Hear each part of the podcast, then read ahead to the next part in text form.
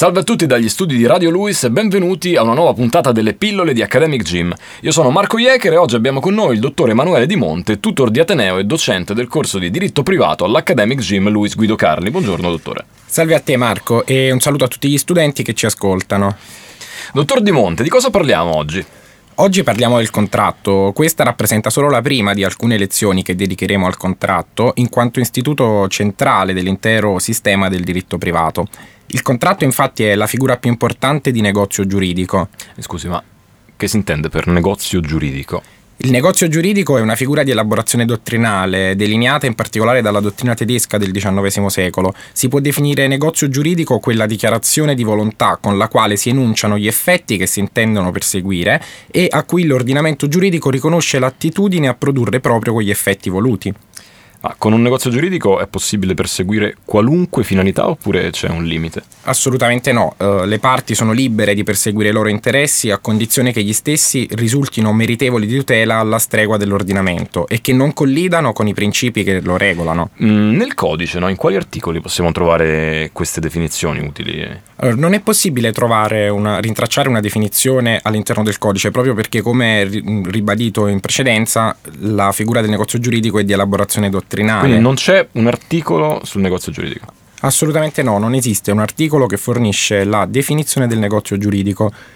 Urge precisare eh, ovviamente che non vuol dire l'assenza di, eh, di, una definizione codicistica non significa che il legislatore del 42 ne ignorava l'esistenza, bensì la mancanza di un'espressa codificazione è frutto di una chiara e precisa scelta.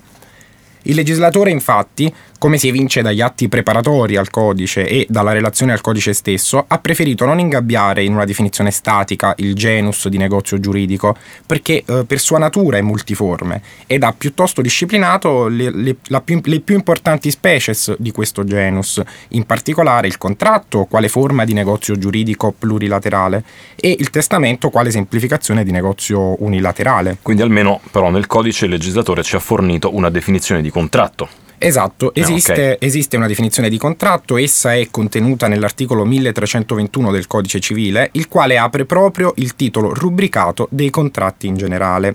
Come spesso ripeto ai miei studenti nel corso di diritto privato di Academic Gym, per lo studio del diritto privato non si può mai prescindere da un'attenta lettura del tessuto mm, codicistico mm, ed è proprio per questo che, approfittando della tua disponibilità, ti chiederei di leggere gli articoli che citeremo nel corso della trattazione, partendo in questo caso proprio dal 1321. Va bene, con piacere. Allora, vediamo. L'articolo 1321 del Codice Civile recita: Il contratto è l'accordo di due o più parti per costituire, regolare o estinguere tra loro un rapporto giuridico giuridico patrimoniale. Esatto.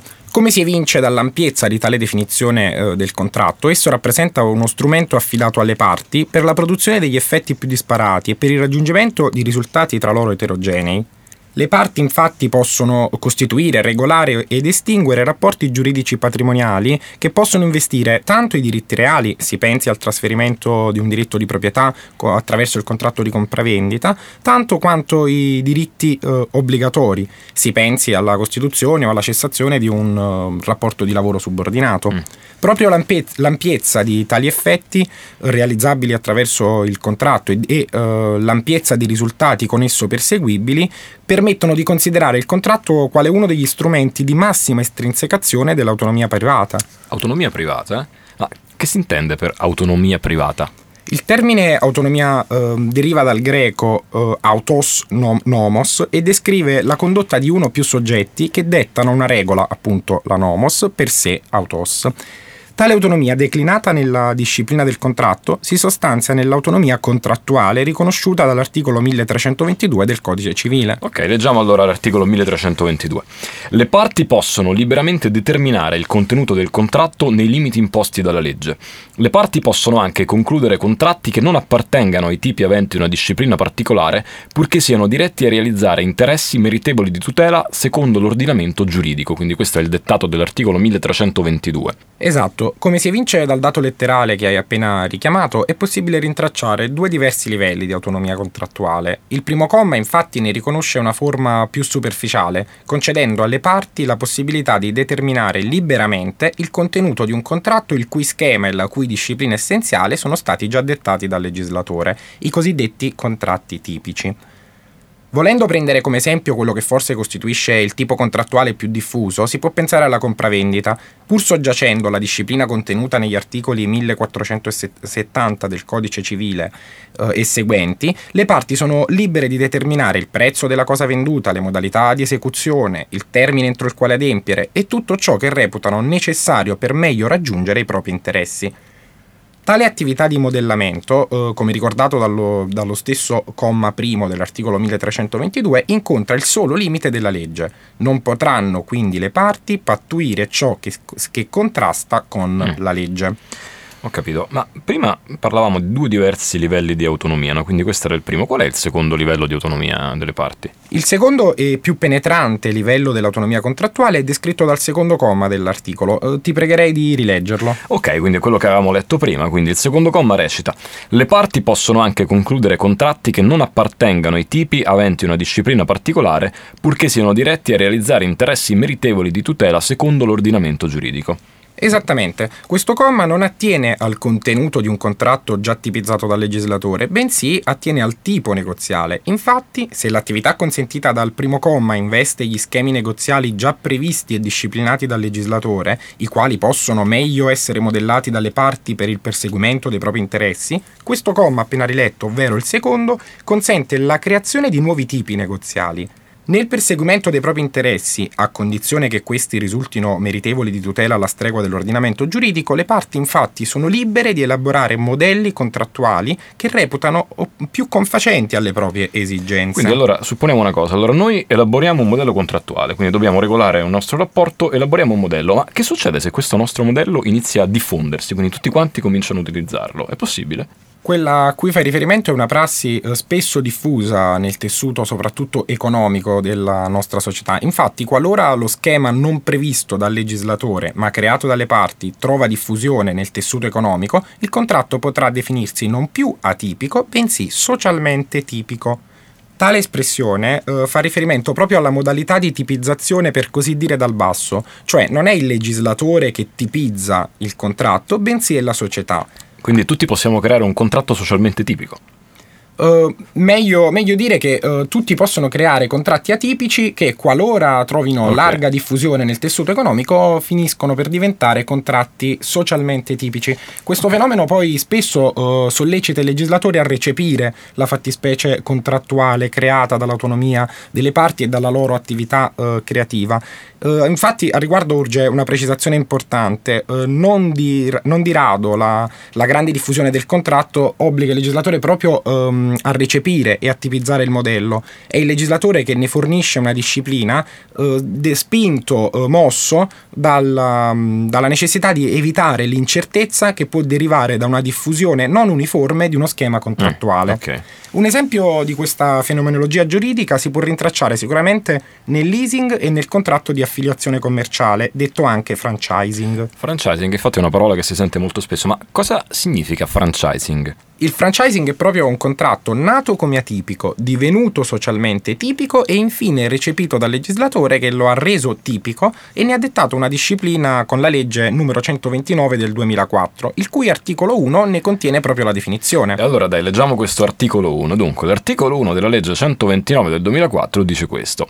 L'affiliazione commerciale è il contratto fra due soggetti giuridici, economicamente e giuridicamente indipendenti, in base al quale una parte concede la disponibilità proprietà all'altra, verso corrispettivo, di un insieme di diritti di proprietà industriale o intellettuale relativi a marchi, denominazioni commerciali, insegne, modelli di utilità, disegni, diritti d'autore, know-how, brevetti, assistenza o consulenza tecnica e commerciale, inserendo l'affiliato in un sistema costituito da una pluralità di affiliati distribuiti sul territorio, allo scopo di commercializzare determinati beni o servizi.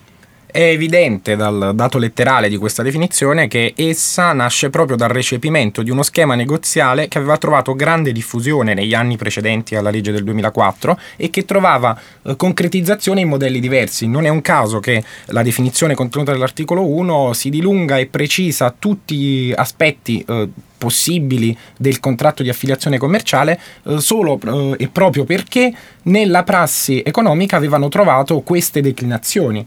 Ok, quindi la prassi crea dei contratti, il legislatore li insegue e li regola.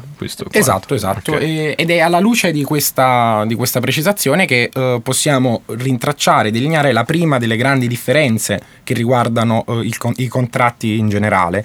Um, questa che abbiamo appena uh, provato a ricostruire prendendo come esempio il contratto di affiliazione commerciale è appunto la distinzione tra contratti tipici, atipici e socialmente tipici, ma è comunque possibile uh, fornire altre classificazioni dei contratti, la cui enumerazione in questa sede, um, anche se velocemente effettuata, potrebbe servire ai nostri ascoltatori per ripassare diverse categorie giuridiche. Ok, e che tipo di contratti quindi possiamo distinguere? In base al numero di parti è possibile distinguere i contratti bilaterali, cioè quelli con due sole parti, da quelli plurilaterali, caratterizzati dalla presenza di più parti. E questo cosa comporta? Ovviamente dalla diversa nomenclatura di una categoria giuridica non può che eh, discendere una diversità in punto di disciplina. Non avrebbe senso etichettare con nomi diverse, eh, diversi categorie tra loro omogenee eh, sotto il punto di vista della disciplina. Infatti, con riferimento ai contratti bilaterali eh, rispetto a quelli plurilaterali, è possibile delineare una diversità di disciplina, in particolare nel caso in cui vi sia um, vi sia un vizio che colpisce una sola delle partecipazioni. Nei contratti bilaterali, il vizio che colpisce una delle due um, delle due partecipazioni ovviamente inficia l'intero contratto. Questo non è sempre vero per i contratti plurilaterali. In questi ultimi infatti eh, si impone una distinzione. Solo se la partecipazione inficiata è da considerarsi essenziale per le altre parti, questa produrrà l'invalidità dell'intero contratto. Negli altri casi invece lascerà inalterato il, um, la validità del contratto. Va bene, allora, questa era la distinzione in base al numero delle parti, ma è possibile distinguere i contratti anche secondo il tipo di rapporto che lega queste parti? Mm, certamente possiamo distinguere i contratti a prestazioni corrispettive, detti sinallagmatici, dai contratti con obbligazioni a carico di una sola delle parti. I primi sono caratterizzati da attribuzioni patrimoniali a carico di una parte e rispettivamente a vantaggio della controparte. Tali attribuzioni sono avvinte dunque da un nesso di reciprocità detto sinallagma. Ancora possiamo distinguere, sempre con riferimento alle prestazioni e ai rapporti che eh, legano le due parti, i contratti a titolo oneroso da quelli a titolo gratuito. Ma un attimo, tra quali di questi contratti rientra il contratto di associazione? Per inquadrare il contratto di associazione non possiamo fare a meno di eh, richiamare un'altra eh, macro distinzione eh, nell'area dei, dei contratti. In particolare dobbiamo distinguere i contratti di scambio dai contratti associativi. Nei contratti associativi um, vi è la presenza di una prestazione diretta al conseguimento di uno scopo comune anziché a vantaggio di una controparte specifica come avviene in quelli di scambio. Altra distinzione che uh, può giovare ricordare ai nostri uh, ascoltatori è quella tra i contratti commutativi e i contratti aleatori. I contratti commut- commutativi sono quei contratti in cui i reciproci sacrifici sono certi e determinati fin dall'inizio, mentre quelli aleatori soggiacciono all'incertezza delle prestazioni.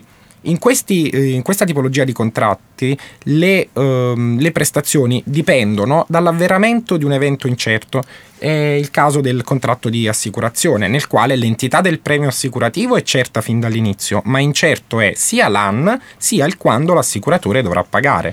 Ho capito.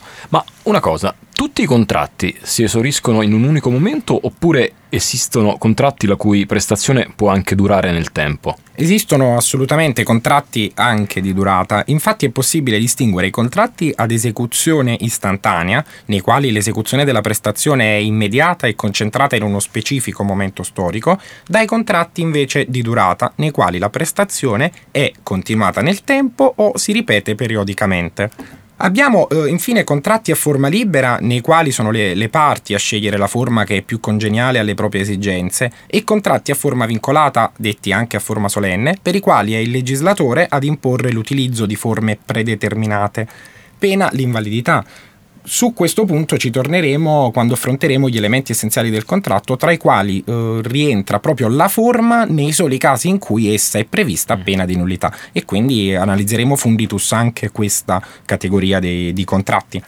Ma tutti i contratti si perfezionano al momento della firma? Um, proprio perché è possibile, come abbiamo appena richiamato, individuare dei contratti la cui forma non è quella scritta, parlare di firma ovviamente ci riporta ai contratti a forma, forma scritta. Questo può non sempre rintracciarsi nella prassi, in quanto alcuni contratti possono perfezionarsi uh, attraverso uh, la forma orale e quindi sarà il consenso il momento che cristallizza la perfezione del contratto. In particolare, proprio con riguardo a tale aspetto del contratto, contratto possiamo distinguere i, con- i contratti i quali ehm, si eh, perfezionano per il solo consenso legittimamente manifestato, dai contratti invece per i quali è possibile, eh, cioè è necessaria anche la consegna del bene. Esempi di tale species sono proprio il contratto di mutuo, di comodato e di pegno, i quali si perfezionano attraverso la consegna del bene oggetto del contratto. Ok, e poi abbiamo l'ultima distinzione, vero? Esatto, è possibile rintracciare un'ultima distinzione che eh, riguarda, che attiene agli effetti del contratto. Infatti possiamo distinguere i contratti ad efficacia reale da quelli ad efficacia obbligatoria. I primi si perfezionano per effetto del solo consenso e il risultato perseguito si realizza automaticamente. Quelli invece ad efficacia obbligatoria determinano il sorgere di un'obbligazione in capo alle parti, dal cui esatto adempimento dipende la realizzazione del risultato perseguito dai contraenti. Ok, quindi queste erano le distinzioni. Vogliamo un attimo fare il punto su quello che abbiamo appena detto? Certamente abbiamo eh, ricostruito il concetto di autonomia contrattuale, siamo poi passati a delineare le macro categorie dei contratti. Siamo partiti dalla differenza tra contratti bilaterali e plurilaterali, siamo um, passati all'analisi dei contratti eh, a prestazioni corrispettive, detti anche sinallagmatici, diversi dai contratti con obbligazioni a carico di una sola delle parti.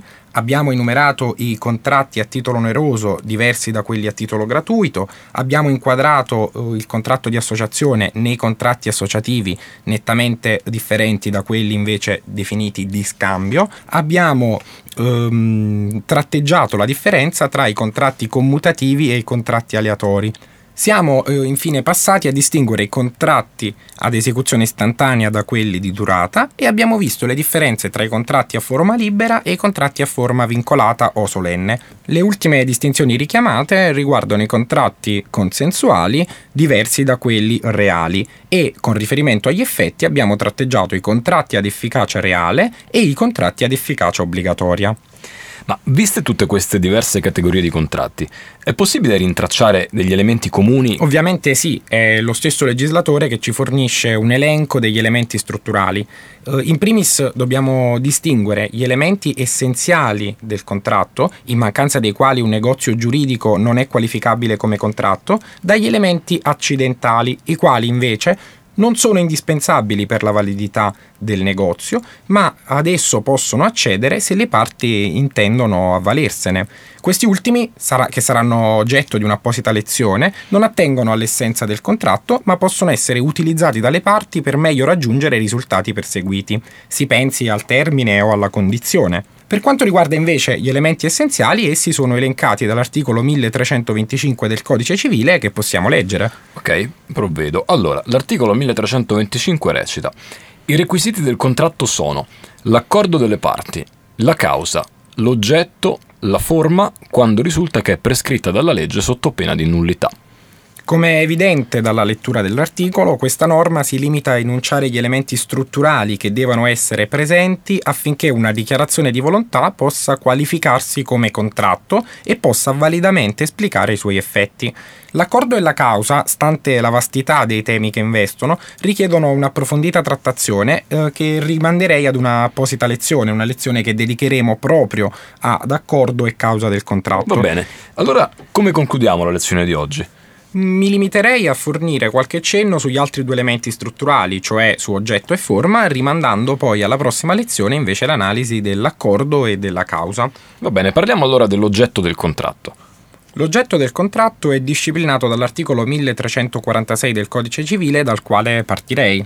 Ok, allora, l'articolo 1346 è rubricato requisiti e dice l'oggetto del contratto deve essere possibile, lecito, determinato o determinabile L'articolo appena letto, come è evidente, non contiene una definizione di oggetto del contratto, bensì si limita ad enumerarne i requisiti.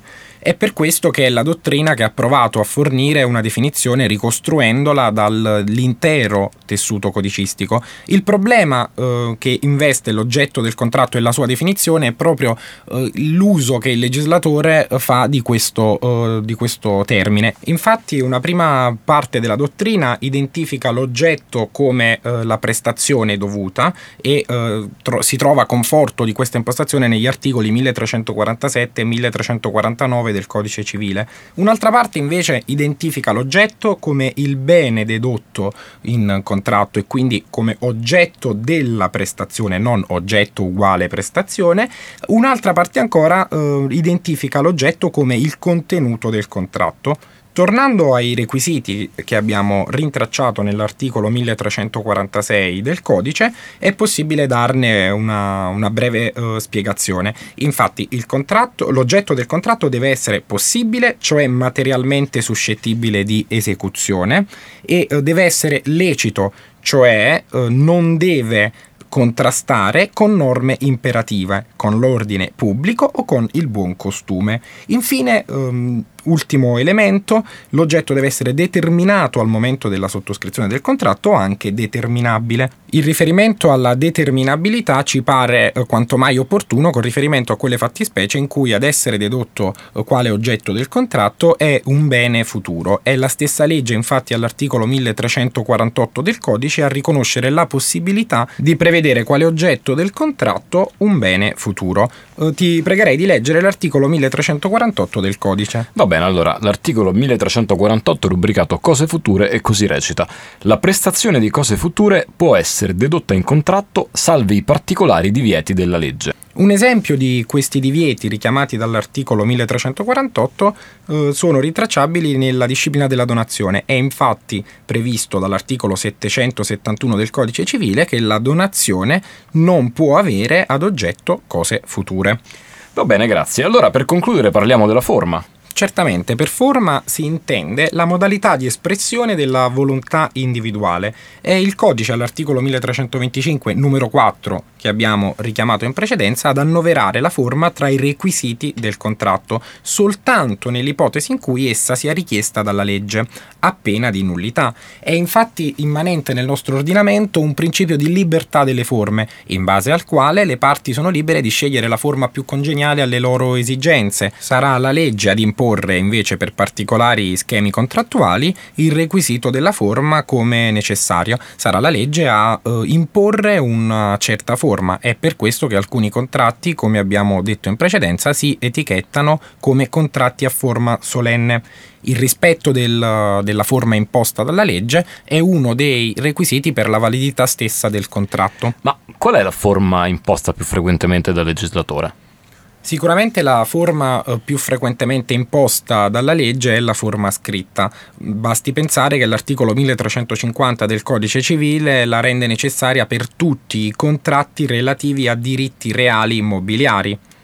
Va bene, grazie. Eh, mi pare opportuno precisare che uh, il legislatore interviene prevedendo una forma particolare tutte le volte in cui rintraccia un interesse. Questo interesse non deve essere per forza l'interesse generale dei consociati, ma può essere anche l'interesse di una delle parti del contratto. È l'ipotesi in cui il contratto sia asimmetrico e vi sia una, una parte svantaggiata rispetto ad un'altra. Si pensi al contratto del consumatore nel quale uh, alcuni requisiti di forma sono imposti proprio a tutela del contraente estremamente debole. Altre volte la legge non si accontenta della semplice scrittura privata, ma esige addirittura l'atto pubblico, questo in virtù dei particolari effetti che dall'atto possono scaturire. È il caso degli atti costitutivi di società, di cui al 2328 del Codice civile, o di associazioni o di fondazioni, di cui all'articolo 14 dello stesso codice. Concluderei ricordando agli ascoltatori che il requisito di forma previsto per il contratto si propaga a tutti gli atti preparatori, strumentali o risolutori dello stesso. Bene, allora per oggi abbiamo finito.